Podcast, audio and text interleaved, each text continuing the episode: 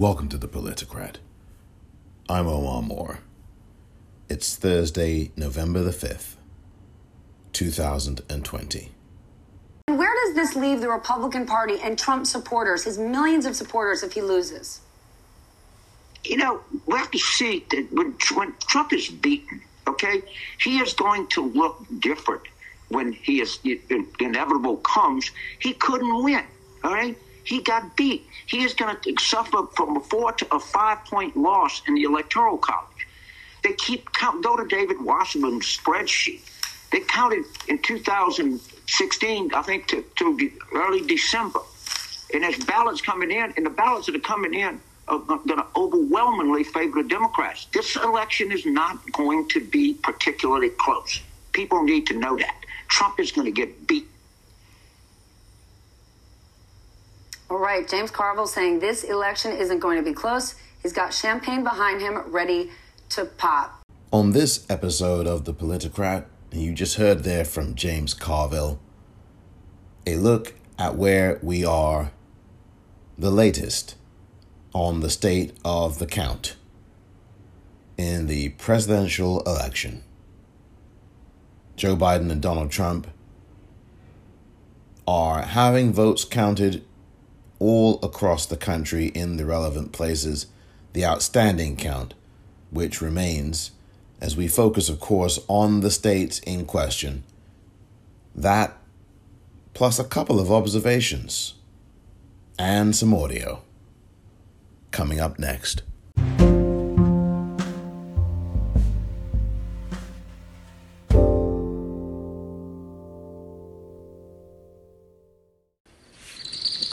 That's one.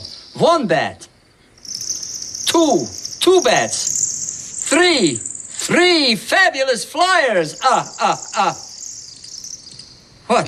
Nothing? Nothing happened. Where's the confetti? Where's the balloons? Isn't three the number of the day? Uh, oh, what? Oh, we're not finished counting. Ha ha. Yes, Sasha, where were you, my pet? Oh, well, never mind. You're here now. Let's keep going. We had three bats, and one more, Sasha, makes one, two, three, four altogether. Four beautiful buttes. I, I mean, four beautiful bats. The number of the day is four. Ah, ah, ah, ah. Ah, one, two, three. Hold still here for me. One, two, three. Uh, no, one, two. Yes, yes, yes, yes. The count, the count continues, and that's where we are here on November fifth. The count continues as the votes continue to be counted in all of the important states that we are really waiting on. Look, every of the 50 are important, is important, but of course, where the bulk of the electoral college votes are that will make a difference in this election are in the six or seven states that are the eyes of the world right now. There is Pennsylvania, Georgia, Nevada, Arizona. You've also got North Carolina. I think that's five. So maybe it's not six, maybe it's just five. If I'm forgetting a state, I'm sure um, I will be told of it. But the the issue is is that or the idea is is that this is just going to take time. It's going to take time. It is going to take time. And once this is all said and done, Joe Biden is going to be the president elect of the United States. It is something that not only am I confident about, but so are the people who are much closer to this than I am. The people who are much closer to the ground than I am, far closer to it. People like James Carville, who you heard from there to start off with. That was him talking this morning on the Stephanie Ruhle show on MSNBC. James Carville talked um, among beyond the audio you heard. He talked about the multiple texts and phone calls he gets from literally hundreds, dozens upon hundreds of uh, hundreds and you know of uh, officials who are down in these counties and in these states, whether it be Allegheny County in Pennsylvania, whether it be Philadelphia County in Pennsylvania, whether it be Fulton County in uh, Georgia. I mean, num- numbers of people he speaks to, and obviously as a per- political operative and campaign strategist, and a veteran one at that, James Carville, I think, would know what he is on about. And it's just going to take a little time. Now, he was saying a few days ago that it would be sometime on Friday. He might well be right. It could well be today, though, um, or very late today, where we find out that Joe Biden has crossed that threshold and has got to 270, I should say, more specifically. Because what we're waiting on eh, are the votes in Pennsylvania to be counted and to be uh, announced. The count still going on there. The count continues on in Georgia in various counties, and that's continuing to happen. There may be an announcement about that today in some way, shape, or form. By the time you listen to this, maybe that announcement has already been made. And, you know, th- this is where we are. So, this is the reality of things. People have to continue to be patient. I think the corporate news media coverage is is what you'd expect it to be. They try to ra- you know ratchet up your anxiety level. They try to make you feel even more tense and more nervous and all of that.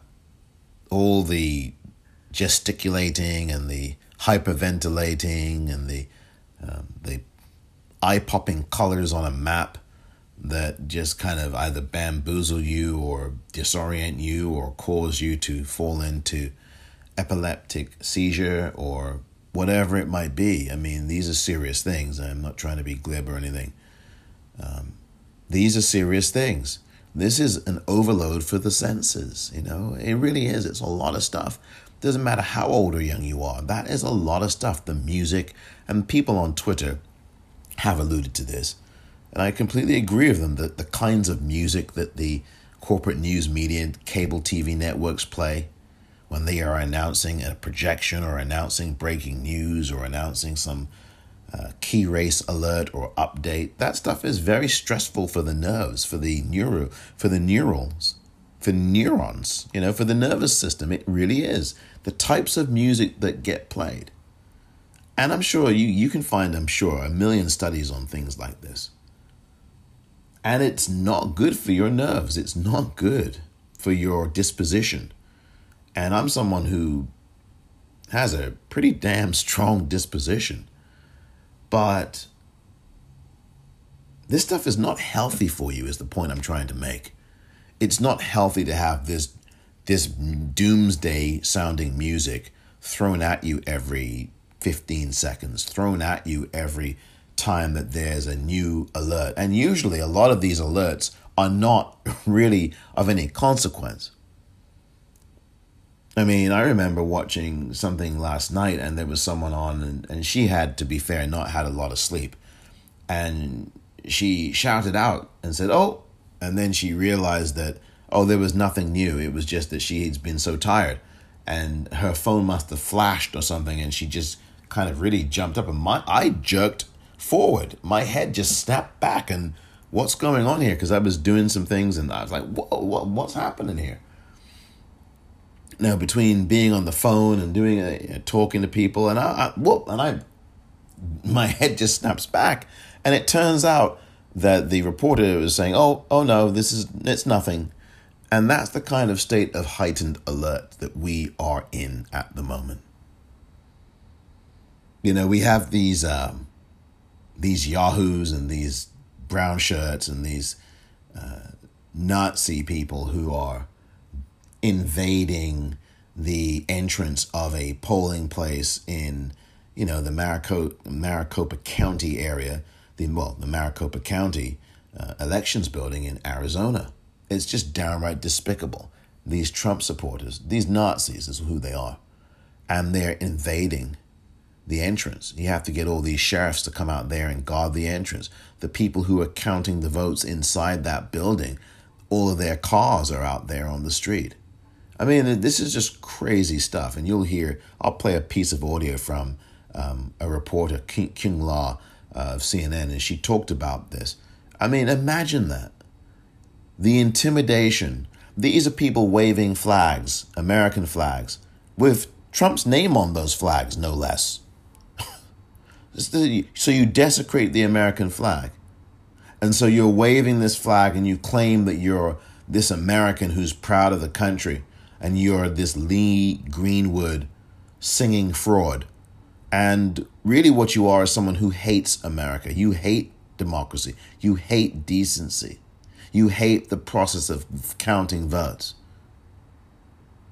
Because your guy wants votes counted in Arizona, where it may help him possibly, where he's trailing, but doesn't want votes counted in Pennsylvania or in Georgia, where it seems that Joe Biden, well, not seems, Joe Biden is gaining ground by the minute. The hypocrisy is disgusting.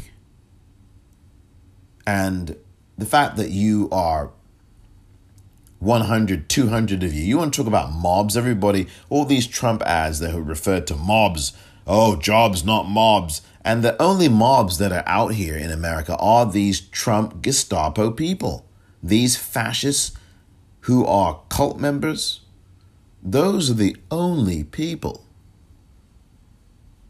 who are mobs. You know, 200, 300 of them. You got them in Detroit standing outside a counting center there with their cabbage, you know, his cabbage patch kids riot.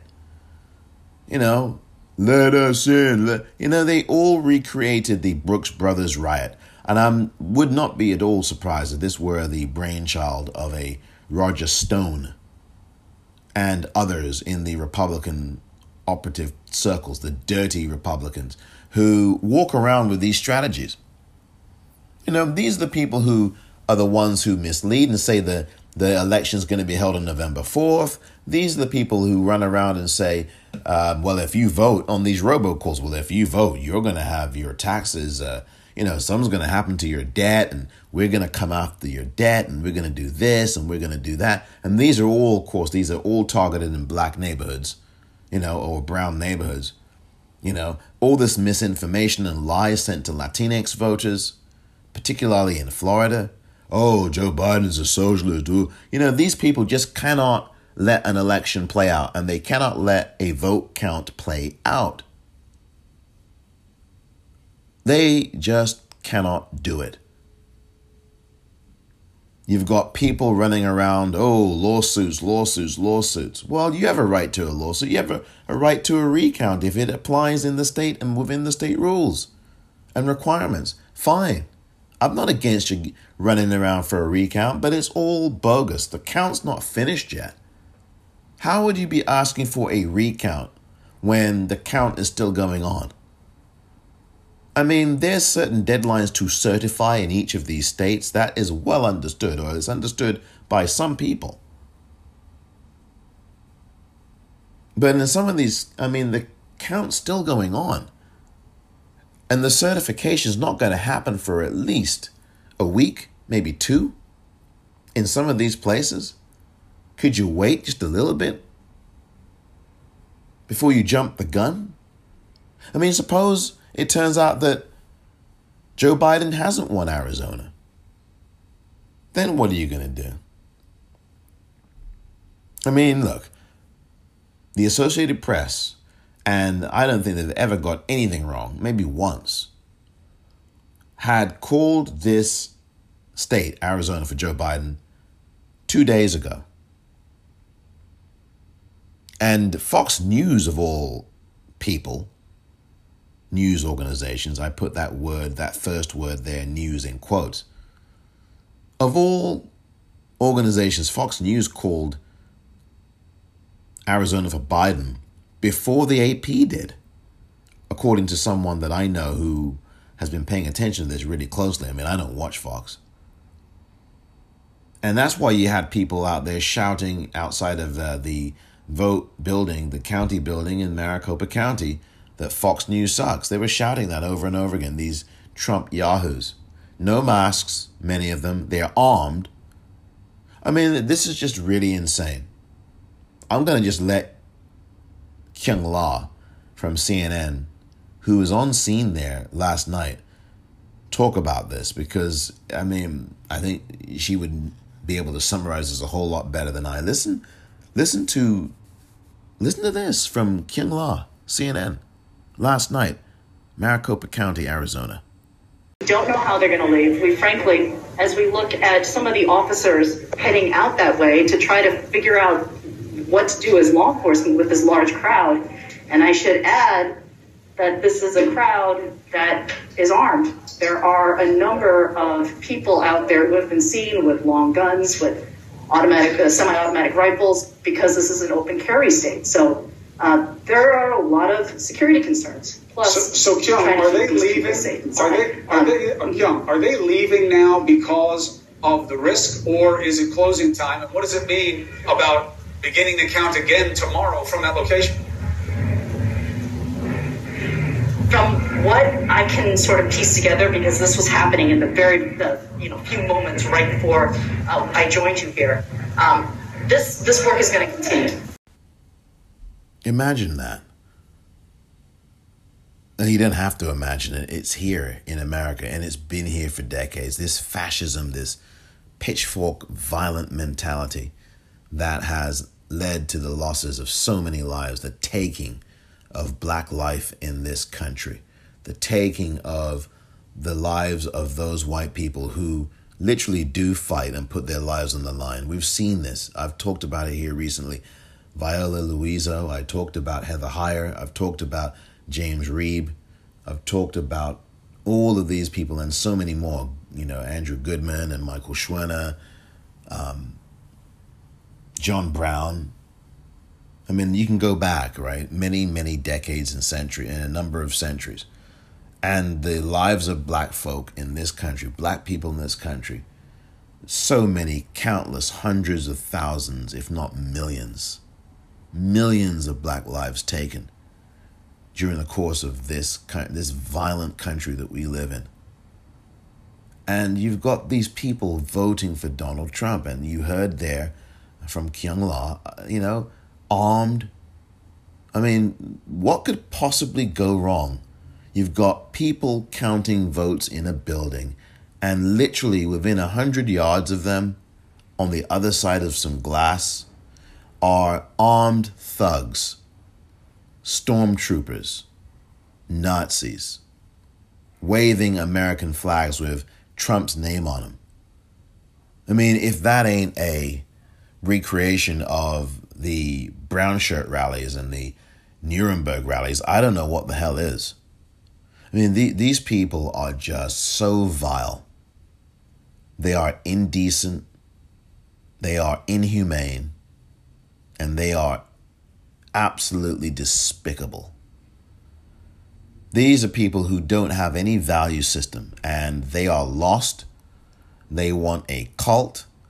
They want white life only in this country. That's what they want. And that is the truth. This election should never have been this close. And, you know, I'm going to play you some audio in a few minutes' time. But this election should never have been this close. And I know it's still going on, the count, rather, is going on. And ultimately, I'm telling you, Joe Biden is going to win this. But the point is, this election should never have been this close. What, and again, I'm going to go into this more once everything is, is done with this count. But what this reveals, the fact it's this close, is that lots of white people lied to pollsters, or the pollsters got it wrong again. Or, and there's voter suppression going on, which there definitely was. I mean, there's no question about that. But I want to actually quote unquote shelve that for a second. And I want to let you ponder this. I would like you, please, to ponder this. There was more voter turnout this time, record, near record levels of it, of course. In the early voting, there was record levels. And around 150,000, 150 million rather, close to 150 million people voted, 140, 150 million people voted. And we'll find out, and that count will continue to go upward. So between 140 and 150 million people voted, which is a near 102 year record in the United States. Something like that. And I could be slightly off on the, the 100 number, but it's close. The point I'm making is that more people turned out and Donald Trump got 5 million more votes. Still, than he did last time. Now, the Democratic person, in this case Joe Biden, got more as well. Maybe about 6 million more, 7 million more votes, whatever. But the point is, I'm looking at this Trump 2016 versus Trump 2020. That's what I'm strictly looking at here. And you had more people voting for him, even with the increased turnout. And I understand that. But this is knowing what you knew there are a clear majority of people, specifically a clear majority of white voters, who voted for Donald Trump. And I said, again, I don't want to rehash it, but I'm going to say it one more time. I posed this question continuously on social media over a number of months. And I even did a podcast episode of it here, and you can go look that up, which came earlier this year here on the Politicrat podcast about what will white people do during this 2020 election this November? I you can search that, you will find it. And again, I've been proven right. The majority of white voters voted for Donald Trump. Knowing what they knew, knowing what you knew, knowing that he's caused the deaths of over 240,000 people. He has blood on his hands knowing that he is responsible for the nearly 3,000 people in Puerto Rico who were killed in Hurricane Maria, and he did nothing, nothing to help them, and only sent relief aid to them of any major consequence in terms of an aid bill economically, only sent help to them about a month ago, conveniently before this election. Knowing what he's done with healthcare. He's trying to get rid of healthcare for people who have it. Getting, trying to get rid of Social Security, trying to get rid of Medicare, trying to get rid of the Affordable Care Act, trying to get rid of the pre existing conditions. There's going to be a court case in five days, argued before the Supreme Court, to get rid of the Affordable Care Act slash Obamacare. And people have taken their eye off that ball because, of course, everybody now is focused on the count, focused on this slow process, slow but careful and transparent process of getting these votes counted. You can't speed this up. And you cannot deny that once again, white voters, the majority of them, have proven me right once again knowing what you knew, knowing everything, the Muslim ban, you know, knowing everything, calling these African countries S-hole countries, knowing everything, embarrassing the United States on the world stage, kissing up to Putin, trashing American intelligence agencies, threatening this, threatening that, getting rid of all these people, saying the most racist and misogynoirist things to black women. I mean, that's just the tip of the iceberg. And the majority of white people who voted voted for that. They voted for that. They voted for the racist because that means they are. I'm sorry, you cannot tell me that you didn't vote for. If you're white and you voted for Trump, that's specifically who I'm speaking to with this question, this line of inquiry. If you are white and you voted for Donald Trump, you're a racist. You are. You're a racist. You're a misogynist. And yeah, maybe you wear that with a badge of honor and pride. But it reveals who you are, though, when you vote for someone who wants to get rid of all these things to help people that are helping people. And he's not cutting your taxes because I doubt that many of you who voted for him, if it applies to anybody listening, are making more than $400,000 a year. I bet you that that is not the case. So, this isn't about economic anxiety. This isn't. This is about your racism and your hatred that you have not dealt with. And this is not about some special skill that Donald Trump has. Yeah, he knows how to manipulate the media and manipulate you and manipulate emotions. But that's not the reason why you voted for him. And people who say, oh, it's his brand. And you know, there's a woman, white woman, who said this on Kate Bolduan um, on CNN during a segment of Kate Bolduan's interview that she did that appeared on Erin Burnett's show. Oh, I voted, A white woman says she was a Democrat. Oh, I voted for his brand. Now, I mean, maybe that's true, maybe it's not true. But I, I think it's more than that. I don't believe that a voter just votes for someone's brand, and I know voters vote for all kinds of reasons. I've talked about this before.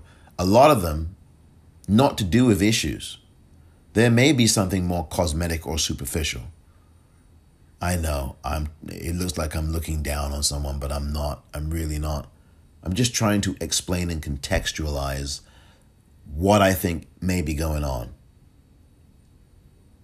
It's not just because of his brand and if and, and because his brand is racist his brand is misogynist his brand is lies and thievery and exploiting people that is what donald trump's brand is so what you are really saying is that you voted for a racist a liar a misogynist a thief and a crook oh i, I voted for his brand no, you didn't. You didn't vote for his brand. You voted for his racism. You voted for his bigotry. That's what you voted for. There is always something deeper beneath the surface for any of us who vote. We vote one way or we vote another. We vote, in my case, for all of these issues that mean so much, not just, you know, on any personal level, but for the country for the country. All of these things mean something. And just because I might have health care or you might have health care, it doesn't mean that we shouldn't vote for it to stay where it is and keep health care. There are some people who vote, oh, they vote health care, and then they want to get rid of it for everybody else because they've got it, but I don't want you guys to get it. There's a lot of selfishness involved in voting for lots of people. Many people do not vote for the country, they vote for themselves and their families only. And I think that we have to challenge ourselves to be better than that. You vote for yourself and your family, yeah, but you also vote for the well being of everybody, of the whole country. That's what makes a country work. That's what makes a country stronger. That's what makes a country healthier. But there is nothing healthy about voting for Donald Trump. And the majority of these white voters voted for him. I'm telling you. And we'll see these numbers hard and fast. They voted for him. And the corporate news media, instead of conveniently dealing with a story like that, in, instead of doing a story on that, they conveniently go to, oh, the black turnout. Do you remember in the, in the run up to this election, even on election day and even after election day had ended, the final day of voting back on Tuesday, you heard these corporate news media reports. oh, oh, there's a black turnout issue. And yeah, there's voter suppression involved in that, but the turnout issue was not the issue. Black folk turned out in droves. They were being suppressed in many cases. Miami Dade, and they were being their votes were being suppressed. The postal service played a big role in this. Come on, folks, connect the dots. Connect the dots. Will you please? Black folk voted in overwhelming numbers. Overwhelming numbers. And the vast majority of them voted for Joe Biden. The vast majority. All of this narrative in the corporate news media, and you're not going to confront the white voters, hold a mirror up to them, and have a report or a feature story on white voters and why these white voters voted for Donald Trump. Are you you're not going to do anything about that? I mean, for days, oh, whites without a college degree, whites without this, whites with that, and you know, black people, Latinx. You just group them in one friggin' monolith, right? Oh, black, no blacks with degrees, no black people with without, you know, no black people making this or making less than. But with the white people that you poll or you talk about, oh, blacks, whites without college degrees, whites with college degrees, middle class, low. Come on, folks. So you're differentiating white people, but you're not differentiating black people and you're not differentiating Latinx. And that's racism right there, right on its face in the corporate news media. These news directors and producers, these are the folks, the architects of these broadcasts and and these articles that you see online in Bloomberg and all these places. Oh, black turnout. Ooh. Let's put the microscope on the 12% of the country and not the 70%. Yeah, let's look at the 12% over here and the 18% over there. And let's not look at the 70% of the country, which is white people, and the majority of them who voted for Donald Trump. Let's not look at that. Let's not differentiate black people who are middle class, lower class, upper class, you know, you know, middle class, working class, not lower class, working class, upper class. Let's not differentiate them. Let's not differentiate Latina, Latinx. No, they're just Latinx voters. Let's not take note of the fact that there's Venezuelans, there's Cubans, there's Puerto Ricans, there's Dominicanos. There's so many different groups of Latinx voter but we all, but you all, you all out there in the corporate news media, you all lump them together. You lump them into one bucket, and you don't differentiate them. You don't differentiate their economic status. It's a gross disservice, and it's racist. It's a gross disservice. While you ignore, you completely ignore the fact that most of these white voters out here voted for Donald Trump. You know, it's all right for you to cover all the Black Lives Matter marches and the rallies and, oh, white people are joining these rallies. That's good, good, fine, fine. But you're not holding up a mirror when it really counts to examine and to get white people to examine themselves. That's the real reckoning. Give me a break. I'll be right back.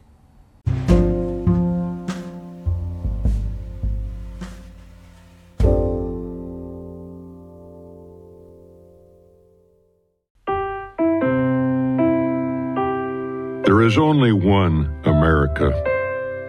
No Democratic rivers, no Republican mountains, just this great land and all that's possible on it with a fresh start. Cures we can find, futures we can shape, work to reward, dignity to protect there is so much we can do if we choose to take on problems and not each other, and choose a president who brings out our best. Joe Biden doesn't need everyone in this country to always agree. Just to agree, we all love this country. And go from there. I'm Joe Biden, and I approve this message.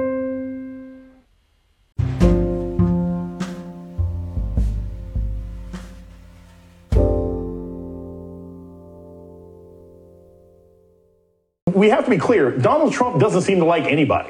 Uh, he may have a particular disdain for black people. He may have a particular disdain for, for children at the border. But remember, this is a guy who left his own supporters out in the middle of a tarmac and hopped on a plane. There is nobody who Donald Trump likes. I don't even think he likes his kids. So the, the contrast that we're seeing here is that America, by the slightest of disturbing margins, decided they wanted to pick someone who doesn't actively dislike the people who gave him the job.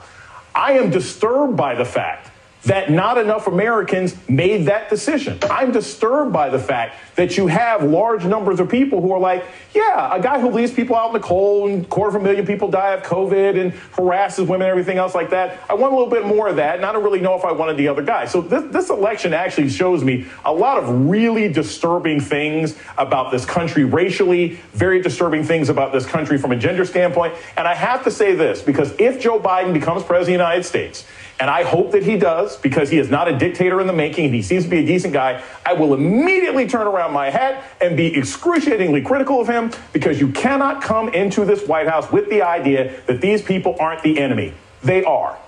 The people chasing the Biden Harris truck out of Texas, they are the enemies of democracy. The people right now attacking vote counters in Detroit, they are the enemy. Kyle Rittenhouse is the enemy. Mitch McConnell is the enemy. And if there's one thing that Democrats should have finally figured out in this campaign, you can't treat the Republican Party with kid gloves because they won't treat you that way. I hope Joe Biden just gave this speech to sound nice because everything isn't locked down yet. Maybe Senator Harris will have this idea should she become VP, but they have to go into this realizing they're in a war. The war for the soul of America will not end once he's inaugurated, and I hope he remembers that. Welcome back. I mean, you heard you heard from him, Mr. Jason Johnson, there, who is a professor at Morgan State University in uh, Maryland, I believe Baltimore in Maryland. I'm not sure, or it's in Maryland, Morgan State University, one of the great universities out here. And you you just heard from Jason Johnson, and that was him yesterday on MSNBC, along along with uh, on the show of excuse me, Nicolle Wallace. I guess that's called what? Uh, Deadline White House. I mean, I, I, record these things and, and clip audio from them because, um, you know, there's so much to cover. And it's important that you get to hear some of this stuff. It really is. Because this stuff does not make its way onto the evening news. These conversations, some of them which are decent conversations and good, many of the conversations, as I track back through the the DVR or the the iPad or wherever to look to look at some of the stuff I've I've captured over the course of a, of a whole day is is not really helpful. it's not. It's not helpful, um, or or is is uh, contextually irrelevant. I would say, shall I say? But look, I mean, this is what the corporate news media does. It lets largely lets white people off the hook, and does not look at whiteness and the issues of whiteness and racism and systems of whiteness. And that's what that is, right? And that's what the corporate news media is designed, one of the re- is designed not to do, among many other things, is to not implicate the wealthy, who of course run the darn uh, news networks, 95% of them owned by corporate corporates, and by the right wing, by the way, because they own God knows what, 97% of it and these radio stations, every one of them's got some right winger on it. You know, that's the job of corporate news media to deflect away from the system of, of systemic whiteness and institutionalized racism and to deflect away from a white person's implication in that particular system. Let's be really honest here. That is what it is about. So let's just focus on that black voter who, oh, they didn't show up at the polls. Oh, their turnout was depressed. Give me a break. Black turnout was not depressed. Black turnout was robust. Black turnout was through the bloomin' roof. It truly was. And what's more than even that is that it is black people again, again, who are going to save your asses. Black folk again are going to save America's backside. black women in particular, once again, as part of the electorate, the most loyal portion of the electorate ever, are going to save this country once again. And only got the right to vote 60 years ago, black women. 60 years ago. 1965, 55 blooming years ago. And they are the ones again throughout history prior to 65. But throughout history, black women. And I think it's about time we give a lot of respect to Stacey Abrams. The Fair Fight organization that she runs is going to be a reason why I think Joe Biden is going to win Georgia. Her efforts, tireless efforts, for years now she's been at this. Her own race for governor of that state, how she narrowly was, well, she wasn't narrowly anything. She had that thing stolen from her. And her efforts have been extremely tireless. She has not stopped. And in the end of the day, it's going to be yet again black women who save the backside of this country. Black men also contributed, of course, they voted overwhelmingly for Joe Biden. This narrative, and I got caught up in it too, that there's going to be black men who are going to be voting for Trump. And yes, of course, some did. And it was right to talk about that. I'm not regretting that conversation. It's an important one, actually. And it was really great to have that conversation with Dr. Avis uh, a couple of weeks back. What I'm talking about is the media's narrative, as if it's going to be 50% of black men voting for this criminal in the White House. All these narratives, and it's all designed to evade responsibility, to evade the implication of those white people, of white people in a system that supports them, but is all about control and power. And they are the instrumentalities and participants in that system. And quite frankly, the enforcers of that system, whether they're doing it deliberately or not.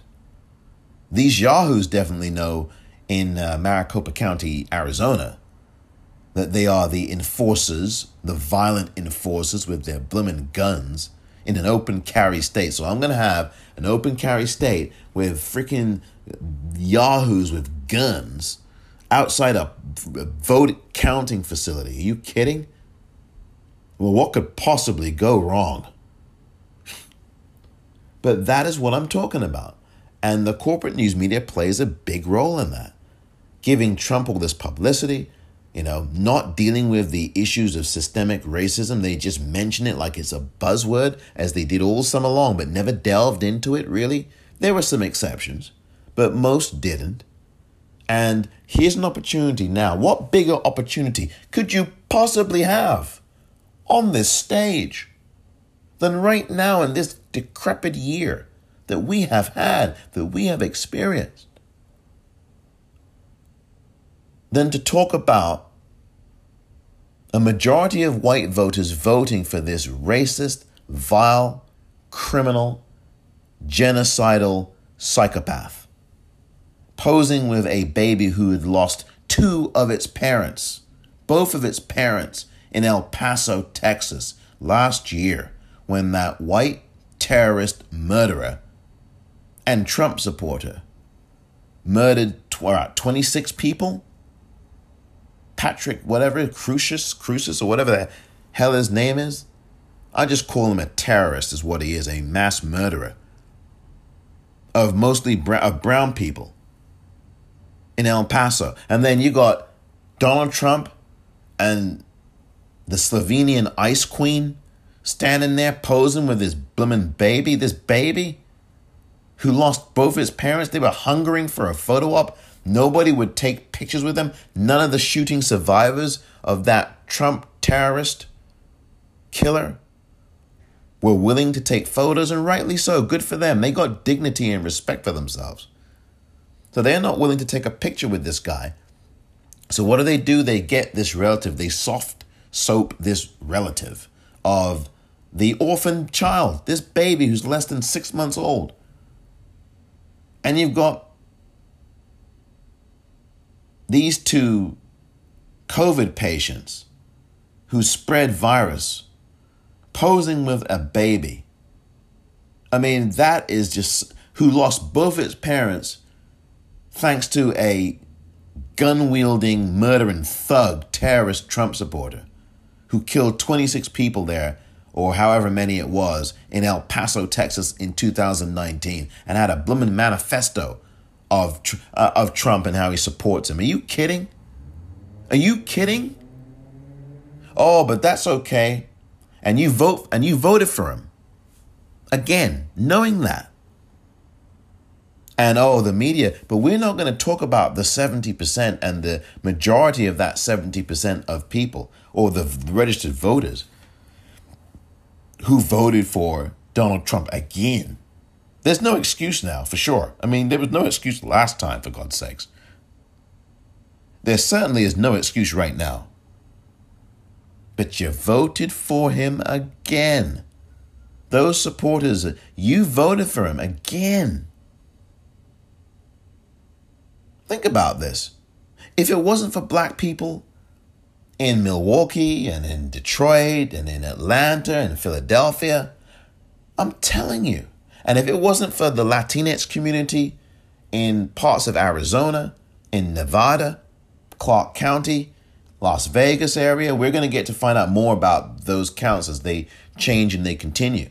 But if it wasn't for those six or seven places, and it wasn't for black people in those places or Latinx people in those places, Trump would be getting a second friggin' term. I'm telling you, it would have. This, I'm telling you. I'm telling you. This guy would have got another stinking term. And it wouldn't have been just four years, it would have been 8, 12, 16, 20. He never would have left office. And I know nothing's finalized right now as I'm recording this, speaking to you. But the facts are that Joe Biden is going to be the president elect. And why do I say that? All the lawsuits that are flying around now, and he was, look, Trump was throwing around lawsuits for the last few months, okay? But he's intensified that now. There are news stories about him being down and he's dead, despondent. The Trump team knows the end is near, but they don't want to admit it. I could I could put the audio up. I'm not going to play the audio. I have put it on Twitter at the popcorn R E E L, however. But this is the situation that we find ourselves in is that it's just going to take a little bit longer than even I thought. It might not be until Friday, as James Carville predicted. It might even be over the weekend when we find out. But I tell you, there's a possibility that we could find out sometime today about places like Georgia, or maybe tomorrow or Saturday when it comes to what's going on.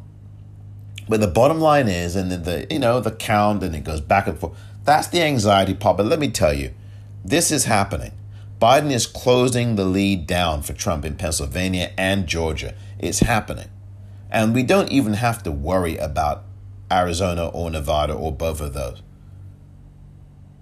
The fact is, what this count comes down to is this Joe Biden needs one more state to win. Literally, one more state. Because if you do the projections according to the Associated Press and other organizations, and CNN and MSNBC have not done the projection for Arizona, but AP did two days ago. That's pretty bold. But I'm telling you, if you if you go with the projections of the Associated Press, who are normally second to none, you know, synchronon, they are really really good. Um, if you if you go to them, do their projection, Biden needs one more state. One more state will put him over the top. So that's what you got to think about right now. One more state. But it is just incredibly frightening to think that this election was even this close. Because it damn well was. And had it not been for the campaigning aggressively, had it not been, and I told you that vote early was going to be the key to winning this thing. That if we flooded the polls with our votes, if we flooded the system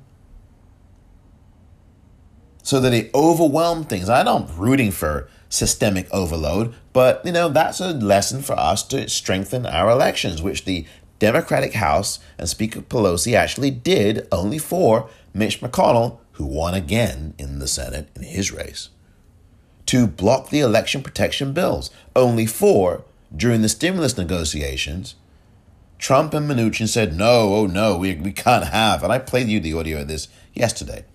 Oh, we can't have uh, all this voting going on. And it wasn't all this voting, it was about protecting and strengthening the system and the infrastructure of voting so that these counts would have been known by now. Oh, and by the way, can I remind you that Republicans in Pennsylvania are responsible for why it's going to take at least two more two more days for us to find out who won in Pennsylvania? Can I remind you that Republicans who run the state legislature there declined to have a pre-election day vote count going on with the early votes? And that there were appeals from Democrats in the state and beyond the state to the Republican legislature look, please. And the Democratic state legislature said, look, we've got to have this count go before election day. We've got to start having this early vote ballot be counted. And they said no because they want to gum up the works, stir up the court of public opinion, get these Brooks Brothers and Cabbage Patch Kid riots you know, these Cabbage Patch Kid dolls in the 1980s. You remember that? If you're of a certain age, you remember that. These parents tearing each other's hair out to fight for the last Cabbage Patch doll. Go and look that up on YouTube. I'm telling you, you'll have a ball. You'll have a gay old time watching that video. Two parents fist fighting over a goddamn bloomin' Cabbage Patch Kid doll. That, yeah, come on now honestly. But that's what these Republicans did in Pennsylvania. The Republican state legislature, again, a lesson is why you've got to vote in all these elections locally as well, is because you've got Republicans controlling the state legislature in Pennsylvania, and they do all these dirty, underhanded things, including having COVID 19 in the case of two of their legislatures, legislators, and not telling the Democrats.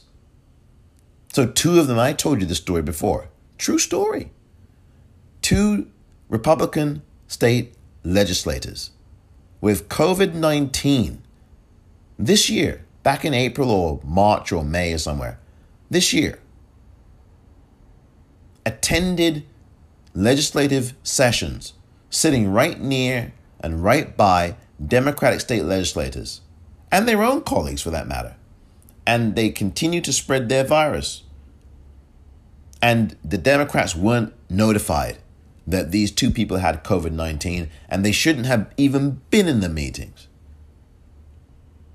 And I told you, Brian Sims, one of the Democratic representatives, made this video. I played part of it to you. He was furious, and rightly so. I mean, these people are vile, just like these people in Maricopa County in Arizona with their guns. I mean, it's just ridiculous. You don't want democracy. You want autocracy, thuggery, dictatorship. That's what you want. You want one party rule. You want white male apartheid rule, patriarchy rule. That's what you want. These people, and there are women implicated in that too. This 99% white crowd standing there with guns blocking. I mean, it's just this guy. You had barely enough sheriffs to, for, to cover it all. Uh, it's just so evil. And be not disillusioned by this truth. A, we're, we're, we're going to win, okay? Number one, we're not going to be disillusioned by this. And two, be aware that there are so many people in the world, in this country, who do think like Donald Trump, who did vote for him Check your neighbors, check your friends, check your family members. Disown them if it's easy for you to do. And even if it's not, have that conversation with them. You know people like this in your family. I tell you, I know people who know people like that. I know people who have people like this in their family who they cannot even speak to. And these stories about kids saying that they're going to disown their parents or telling their parents that they're going to disown them if they vote for Trump, those are not blown out of proportion. There is a percentage of people in the United States who are going through that right now, who have gone through it. I know at least three people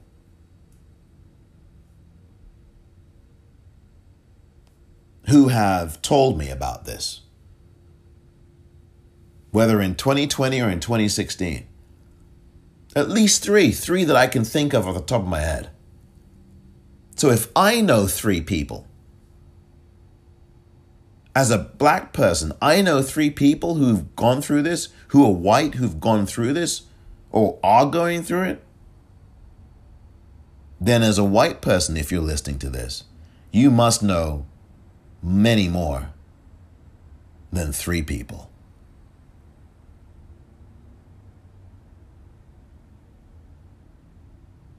By the way, Joe Biden winning when he does win is not going to cure all of this. It's not. The media is going to have to be much more responsible. Social media is going to have to do a better job. But of course, you know, when you've got these rich, self interested, profit motive interested young white men and older white men who are just looking at a money vehicle rather than a moral vehicle or a humane vehicle, then what do you expect is going to happen? How do you think all these people descended upon Maricopa County's voting center? How do you think that got organized? Come on, Facebook. Come on. I mean, that's got to happen. But that, that ain't going to change unless there's some tighter rules and regulations in Congress. So, look, that's the reality here. You know, there are a lot more of these people in your neighborhood, and I'm not even trying to scare you. This is just the truth. There are a lot more people in your neighborhood, or a few people in your neighborhood, who think like this, who voted for this guy again. And if it is not for black people, if it's not for the Latinx people in the Latinx people in places like Arizona, in places like Nevada, I'm telling you, we could be looking, we could have been looking at another four years plus of this guy. That should frighten you. It should scare the living crap out of you.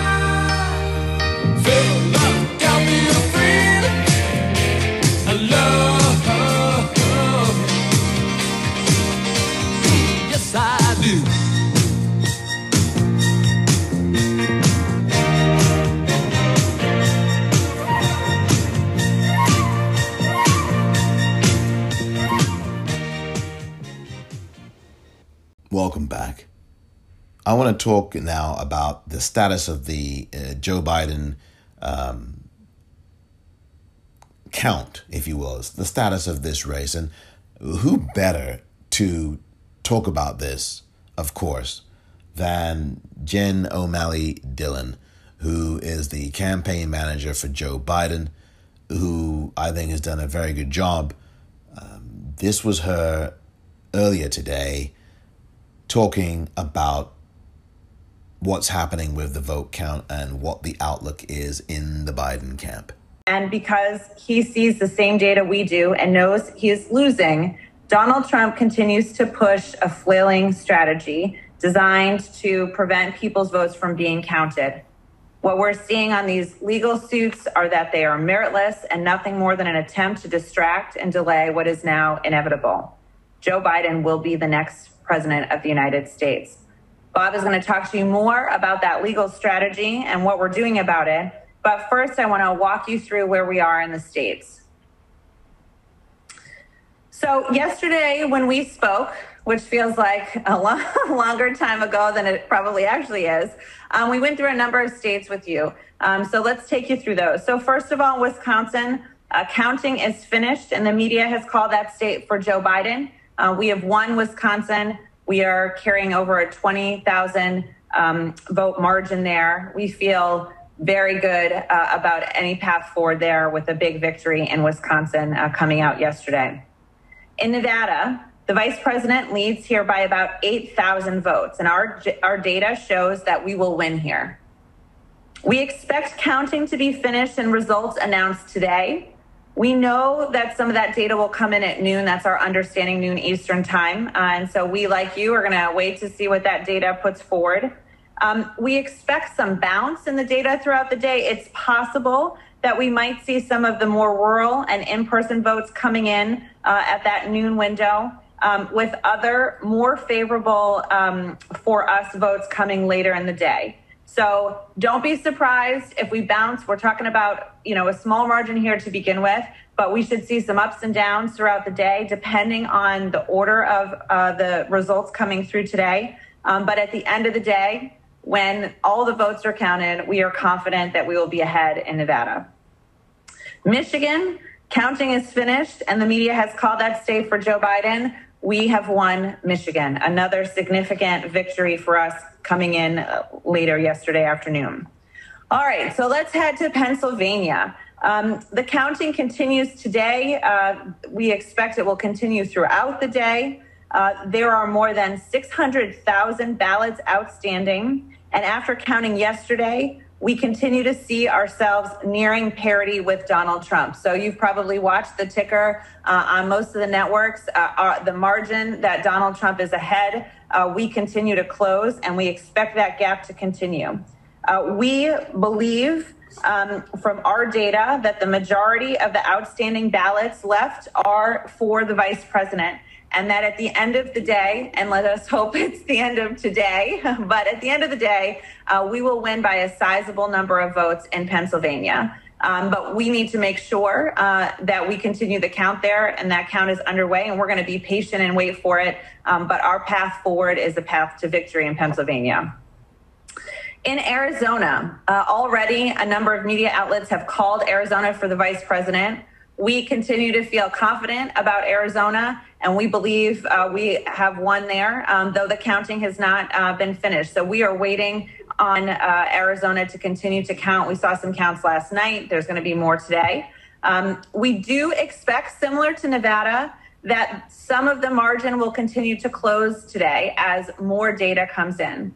From our understanding of how the, the data is going to be reported, um, we uh, believe that we will see uh, some more rural and other counties that might be less favorable to us coming in earlier. Um, Pima County, a county that is very favorable for the vice president, we understand might not report until tomorrow. Uh, and Maricopa, which is the county where Phoenix is, um, we know is likely to report at least some of their outstanding ballots, but not until later tonight. So the story of Arizona is one where Joe Biden is going to win, but it's going to take us uh, time uh, and patience as we go through uh, the counting. You might see, we would expect to see, uh, and, and we will see a tightening of that margin throughout the day but more favorable data will be coming in this evening and even into tomorrow. Um, uh, so just be be conscious of that and, and be calm as you see that throughout the day. So let's talk about two other states that are uh, still out there and still in play. Um, one that is getting a lot of attention and that we are also obviously very focused on. That would be Georgia. This race, as we said the last time we spoke, is a true toss up. And uh, we are seeing uh, this as of this morning, and I know the Secretary of State just had a press conference. Um, are uh, we are seeing us continuing to cut into the advantage that Donald Trump has. He is leading by about 18,000 votes, but there are a significant number of outstanding ballots um, that the Secretary of State just spoke to uh, that we expect to be coming in throughout the day. Some counties, like Fulton County or Atlanta, is counted through the night. Um, but we have a very good sense of where the outstanding uh, ballots are, um, mostly coming from more Democratic leaning areas, as well as from mail in voters, uh, places where the vice president has had significant support across the country. Um, so we uh, believe that Georgia, while continuing to be a toss up, while continuing to be something that is going to be very, very close, at this stage leans to the vice president. Uh, and so keep an eye on Georgia throughout the day as we are, but I think um, we're heading on our path to close that 18,000 uh, vote margin and uh, potentially overtake it. North Carolina, um, the final state to speak to today, this race continues to be very tight. Uh, no real changes in terms of updated data, um, but we're staying on top of what's coming in, uh, making sure that we have a very good sense of that, and we'll provide updates uh, as we see throughout the day. So hopefully that gives you a sense of how we're approaching and thinking about the states. Uh, we are grateful to everyone who is doing the hard, hard work of counting votes in these states. Counting votes uh, and, and, counting every vote is a fundamental tenet of our democracy. Uh, and we are, are, so grateful for the hard work that's being done. Uh, as we said, with people counting overnight and day after day, um, keep at it, but doing a great job. And we're grateful that work.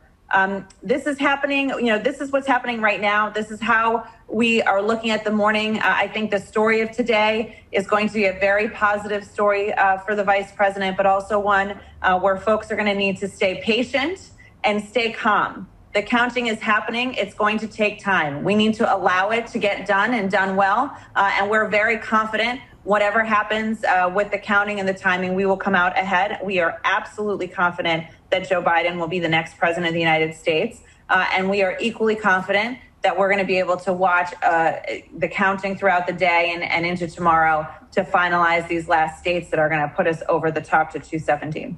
So there you have it. The optimism continues in the Biden camp. Uh, Jen O'Malley, Dillon there talking about what's happening. Um, I would play you Bob Bauer, um, but it's the uh, not trying to say anything negative here.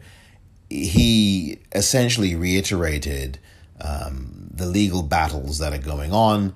Um, you know, obviously there is uh, something called the uh, the Biden Fight Fund, which is a, a fund that I think you can find on Twitter or at his website just to give money to these legal efforts that are being waged. And I've already told you I'm involved in in uh, in this as well, um, joining a team of attorneys who are looking into things and dealing with these frivolous, quite frankly, a lot of these things are frivolous challenges from the Trump organization and the GOP. I mean, it's it's, it's really the Trump campaign rather. Um, it's frivolous stuff, a lot of this, and it's all designed to tie up the courts, to put doubt on the election and the certification and delay it so that there's this crisis. So that they're trying, what they're trying to do is engineer a crisis in the Constitution. That's what I think they're trying to do. Um, but this count, when it gets done, is going to show that Biden is going to be winning. And, and as you've heard, um, he's going to have at least 280 plus. And in fact, uh, Jen O'Malley Dillon said this yesterday, and I think I played it uh, in yesterday's episode, that his count is expected to go well north of 280 electoral college votes. And I think that's going to happen as well. Now, I initially predicted over 385 at least. Well, what did I know? He's not going to get to 385. I don't think mathematically he can at this point. Um, he's way, way away from that. But I think he will get into close to the 300s. 280 plus and and that will be very it will be difficult for even these people in the Trump uh, campaign who I've just told you um, earlier uh, media reports described as down and and and um, you know, you know, looking at Georgia as Donald Trump's chance, last chance he could be in the White House or in the outhouse. Well, he's going to be in the outhouse once this Georgia count is finished with. I'm telling you. Um, he's only he's only Biden at the time I'm recording this is only down by he's down by less than 20,000 votes.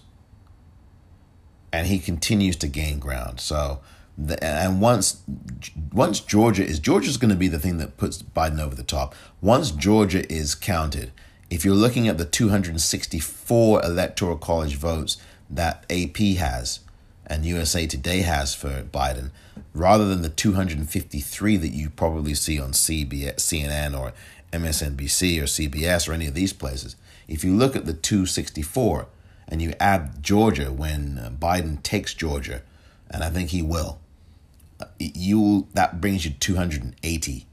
That's 10 over what is needed. Plus, not to mention that all the other four or five states still are yet to be finished counting. So that's what really is is going on there. And Bob Bauer, you know, was talking about these legal challenges, and yeah, that's what this, this is all about now.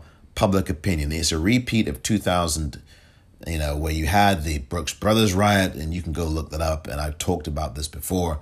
And there's a documentary called 537 Votes, 537 Votes, which can be found on HBO Max um, and HBO, but HBO Max, which is a streaming service. And it talks about this. I mean, it's incredible. It talks about this exactly what you're seeing now. In 2000 was a forerunner to what you're seeing now. Tie up the cords, do your PR spin, get your goons and hooligans and uh, bust in Republican operatives and others, or pay them to instigate this riot atmosphere, to be rioters. Get them in Maricopa County, organize on Facebook, and do all this stuff. I mean, that's what this is. To create this feeling in the public that there's this discontent, and there's obviously a small group of people making lots of loud noise noise coming out of their backside, but noise nonetheless. Stinking up the joint with their ugliness and their hatred of the country and of themselves and of you. So, I mean, that's really what's happening with, with all of this. Yesterday, by the way, Joe Biden uh, gave a speech. Um, and you know what? It was a speech that was presidential. I uh, here to make a, uh, a, brief statement, and I'm sure we'll have more to say later, and either tonight or tomorrow.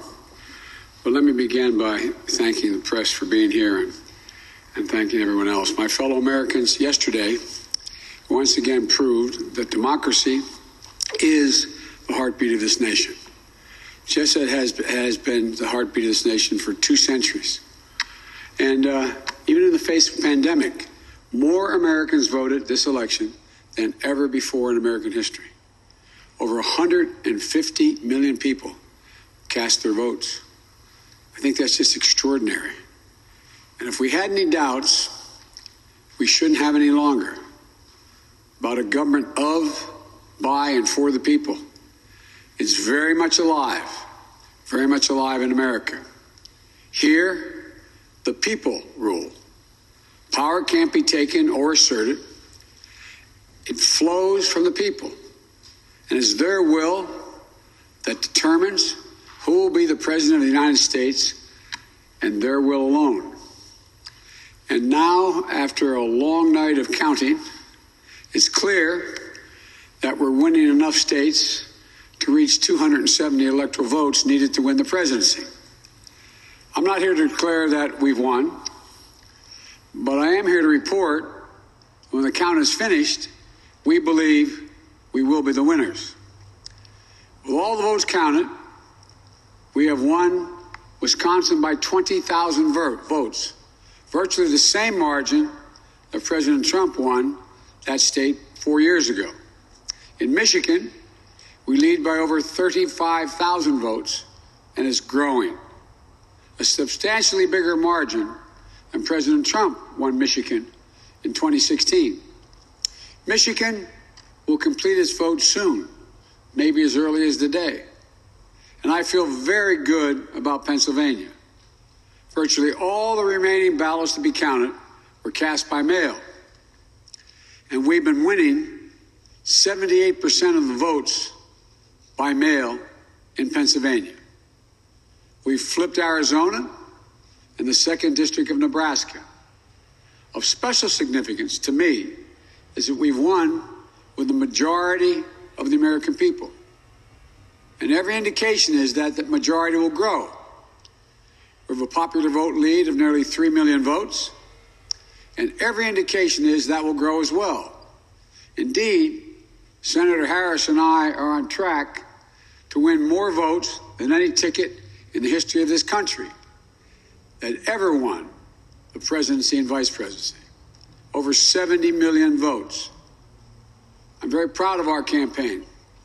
Only three presidential campaigns in the past have defeated an incumbent president.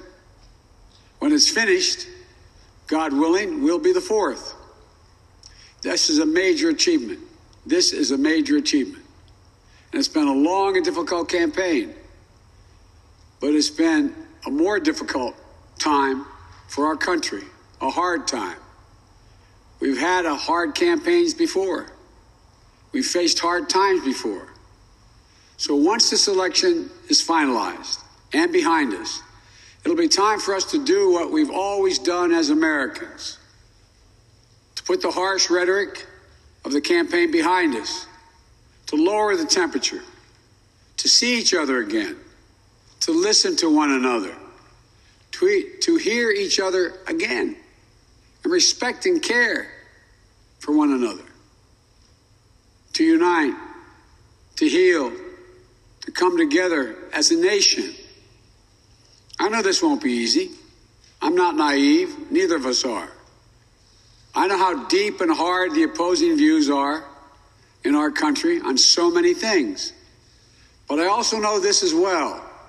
To make progress, we have to stop treating our opponents as enemies.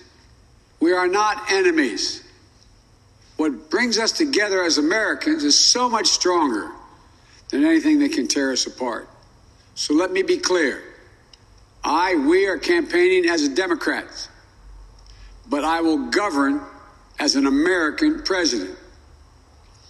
The, president, the presidency itself is not a partisan institution.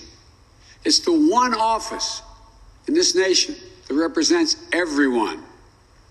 And it demands a duty of care for all Americans. That is precisely what I will do. I will, work as hard for those who didn't vote for me as I will for those who did vote for me. Now, every vote must be counted. No one's going to take our democracy away from us. Not now, not ever. America's come too far. America's fought too many battles. America's endured too much to ever let that happen. We, the people, will not be silenced. We, the people, will not be bullied. We, the people, will not surrender. My friends, I'm confident we'll emerge victorious. But this will not be my victory alone or our victory alone. It'll be a victory for the American people, for our democracy, for America. And there will be no blue states and red states when we win, just the United States of America. God bless you all, and may God protect our troops.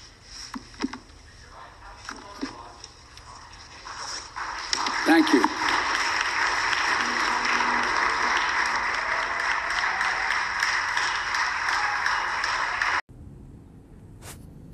Now, that's what a president sounds like, right? That is a president.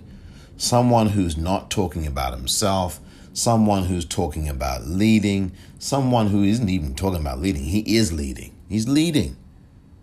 Not just in this count and not just in the electoral college and not just in the popular vote, I might add. He is leading because he is trying to calm a fractured country. And not only that, He is offering optimism and hope. And these aren't just empty slogans. I mean, he really is doing things that the current occupant of the White House never cared to even try to do.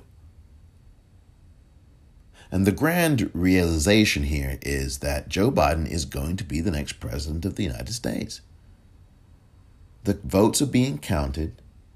The key things here are two words patience and faith. Now, look, um, I'm not trying to be religious. I'm not a religious person. I am Christian. Uh, I do uh, believe in a higher power. Um, and I do believe that there is such a thing as the Lord works in mysterious ways. I do believe that. Um, uh, I'm not a person who thumps the Bible. I know a few passages of the Bible, but I am not someone who, you know, is, um, you know, the traditional practicing Christian, whatever that might mean to you. It may not mean anything. There are lots of people who are atheists. There are lots of people who are agnostics. Uh, and I respect all of them, you know. Um, I don't think that religion is, as principle, the, the greatest thing in the world. I'll, I'll be nice and leave it like that. We know so how much bloodshed that has caused, how much abuse and violence and pain that has caused, or under the in uh, you know uh, in the name of organized religion. I'm not even going to mention particular ones. You know the you can just think about what I'm alluding to. Um, but the, the, the those two words are key patience and faith, or patience and optimism. I'll make that the word instead because faith may be a flashpoint of uh, disagreement amongst some. Optimism and patience. This is really what this all comes down to now. And I know they say faith sees best in the dark, and I, look, I know I went back to that word faith, but look, this is going to happen. And in true 2020 style, it would be fitting that it would drag out like this, right? I mean, but the point is, is that I am very confident that when this is all said and done, in the next day or so, maybe longer, you're going to have a new president elect. You're going to. And then we'll go from there to talk about other things like the campaigns, how they were run, the messaging. And I've alluded to some of it, but I will talk about that in greater detail. Again, I've already hit on the voter aspect and the lie that the corporate news media is telling as if it's, oh, black people didn't turn out, when black people did turn out and were the most vocal opponents of this racism and this fascism, the most vocal opponents of it, overwhelmingly were black women and black men in second place behind them. So it puts paid to the lie that is being told in so, on social media among some. Um, you know, there's this fantasy among some white progressives who would have you believe that the reason why, oh, that this vote wasn't as robust was because Joe Biden was not the one who offered these things. Bernie did. And Bernie, because Bernie offered them and Joe Biden didn't, that's the. You know, some again, I've talked about this before. There are some white progressives that, in my mind, if I closed my eyes, they would sound like Trump supporters without the anger issue, with the anger management issue included. I mean, it's just monstrous. And some of these for anyway, I don't want to go down that road because that's just another road altogether, you know. Very few of these people, some of them, well, I shouldn't say very few. There are some in that community who will not say anything about race, racism or racial justice or the meaning of whiteness and what that system of whiteness does. They will never talk about that, but they'll always talk about econ- economics, all the economics of things. Bernie's one of them. I supported Bernie. I voted for him twice in the primaries. That's one of my biggest problems with him. But because I have problems with him, it doesn't mean I can't vote for him because he stands for all these other things that I like. And that's what I said to people that I phone banked with. You may have an issue with Biden here or there, but if you agree with the majority of what his agenda is, or most of it, or understand that it's bigger than just yourself, hey, between the choices you got, you got to cast your vote for Joe. You know, I had issues with Bernie. I had issues with some of the stuff he he was saying. I openly, you know, not that he cares about what I have to tweet at him, but I openly tweeted him and people who were close to his campaign and told them, look, told him, you, this is what you need to do. You need to hire more black people. You need to get people in, uh, black people in the positions of power and, and visibility, not just your press secretary or communications person. You have to have them in the in the war room with you. You know that that fell on deaf ears you know? And then you know I, I anyway you know? And then you talk about race for two seconds then pivot to economics. I'm sorry mate. That's not working mate. Not not now. Not ever. And um, this nonsense about oh well if if they'd picked bernie. And i'm a bernie supporter saying this. I'm the one that slated joe biden months ago on this podcast and rightly so Joe Biden is problematic in a number of areas, and you can go listen back to those podcast episodes where I've talked about all this. So, I mean, the issue now is getting this count finished, which it will happen. It's going to take time. Better to be slow and careful than to rush it and ram it through. Sound familiar? Supreme Court, that's what they want. Ram this through, right? Oh, oh count, count, oh, count, oh. You wait. It takes time. And what you should be doing instead of standing in front of Maricopa County's voting building is you should be standing in front of Mitch McConnell's office. You should be standing in front of Republican state legislatures' buildings. And what you should be doing instead of storming the blooming Lansing Capitol, state capitol building in Michigan and threatening to kill a governor, what you should be doing is standing in front of these Republican friggin' buildings, or these state legislatures in Wisconsin, in Pennsylvania, especially Pennsylvania, and in Michigan, but particularly right now, Pennsylvania. And you should be saying, why did you slow this count down? Why did you vote to slow this down? Why would you refuse to have counts of these early ballots and these mail in ballots before election day? Why did you refuse? That's what you should be doing instead of standing in front of a building of your guns, waving your, your flag and your Trump flag and threatening people. Disgusting. You got human beings in there counting, some of them in their 80s, 70s. Elderly people counting these votes diligently. And we should give credit, by the way, to all of these volunteers who are busting their hump, getting no sleep or very little and doing this for the country. If you believe in the country, Mr. Trump supporter, Madam Trump supporter, if you believe in that follower, cult member, then why the hell aren't you thanking these volunteers for counting these votes? Why aren't you doing that? Why are you instead pounding on doors in Detroit, pounding on the glass, making a spectacle and a scene for TV, for Trump's reality TV Nuremberg network? Why is it that you are not thanking them? You're this patriot. You can have a million American flags, it does not make you patriotic. You can be as patriotic as you want, but that means that you've got to respect the democratic process. That's a part of patriotism. That means you've got to wear a mask. That is patriotic, especially in a country where over 240 million people are dead, thanks to your dear leader who murdered them. Oh, oh no, he didn't murder them, Omar. Oh, he didn't do that. Oh my God, how can you say such a thing? It was their comorbidities that did it.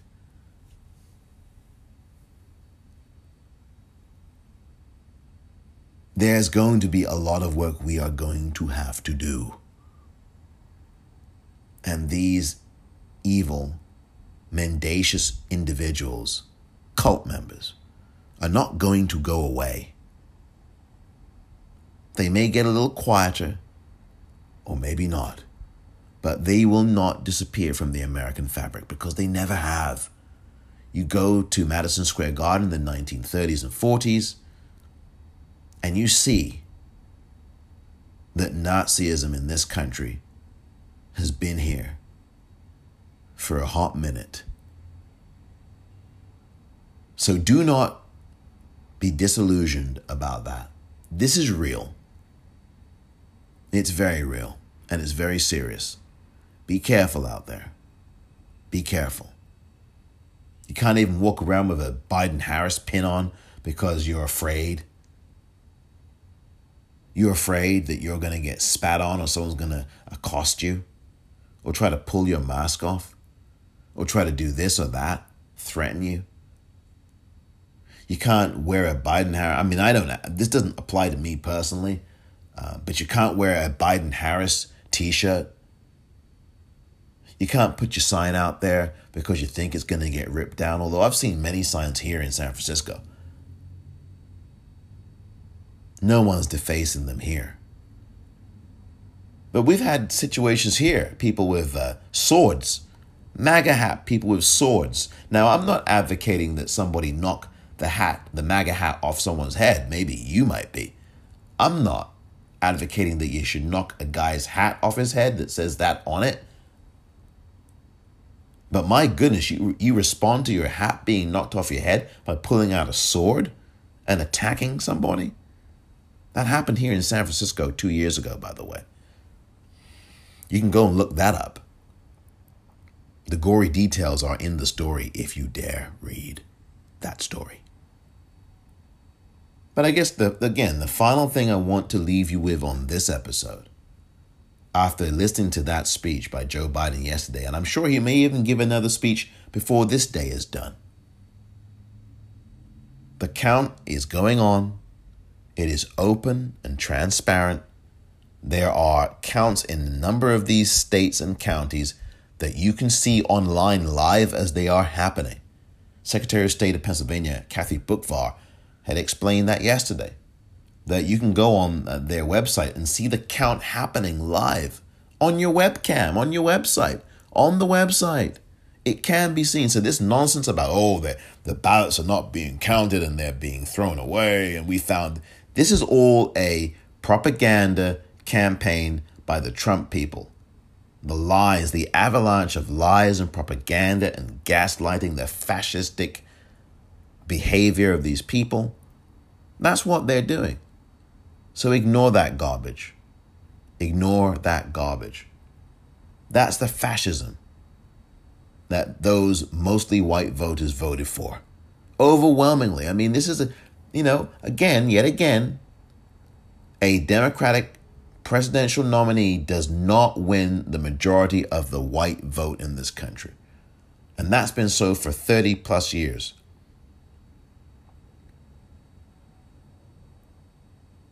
Thirty years plus, whatever it is, it, it's close. It's thirty years or so, something like that. The point is, is that that's despicable. Yeah, I know people can vote the way they want to. I'm not saying that people can't vote the way they want to. I have some problems with people who do write ins when you've got an election like this. And I would love to see how many write ins there were. I don't think there were that many. And third party votes. When you got the country burning down like this, you've got climate change um, out of control, You've got all this stuff happening, you still vote third party, you still vote for Trump? Really? Give me a break yeah, I, I will criticize that. I'm not going to make a personal attack on you, but I will criticize that, just like you might criticize me for voting for Joe Biden. I will criticize that because I mean, that means you care less about the planet. It really does. How would you vote for a third party person? How? A libertarian? Oh my God, they want no regulations. Libertarians don't care. They would love for the environment to just fall apart like it is. What libertarians never loved, never liked. They were never kissing cousins with regulations. Regulations and libertarians? Look at Rand Paul. That blimmin' guy tested positive for the virus, didn't realize it at the time. I mean, he it revealed later that he had. I, no, actually, he friggin' knew. And he swam in a Senate pool, in a swimming pool a cesspool, spreading his virus. He doesn't want regulation. He's a big time libertarian. He doesn't want regulation. You can't vote for people like this. Well, I guess you can. You can do anything you want. You can vote for the crap on the bottom of his shoe if you want. But I just want to just leave you with this. I really do. We're going to win this thing. We're going to win this thing. And the Senate ain't out of reach either, by the way. We're not going to know until January now about the status of the Senate. We could potentially have three runoff races. South Carolina's getting closer. I don't know what their rules are, but that's a potential runoff or rerun.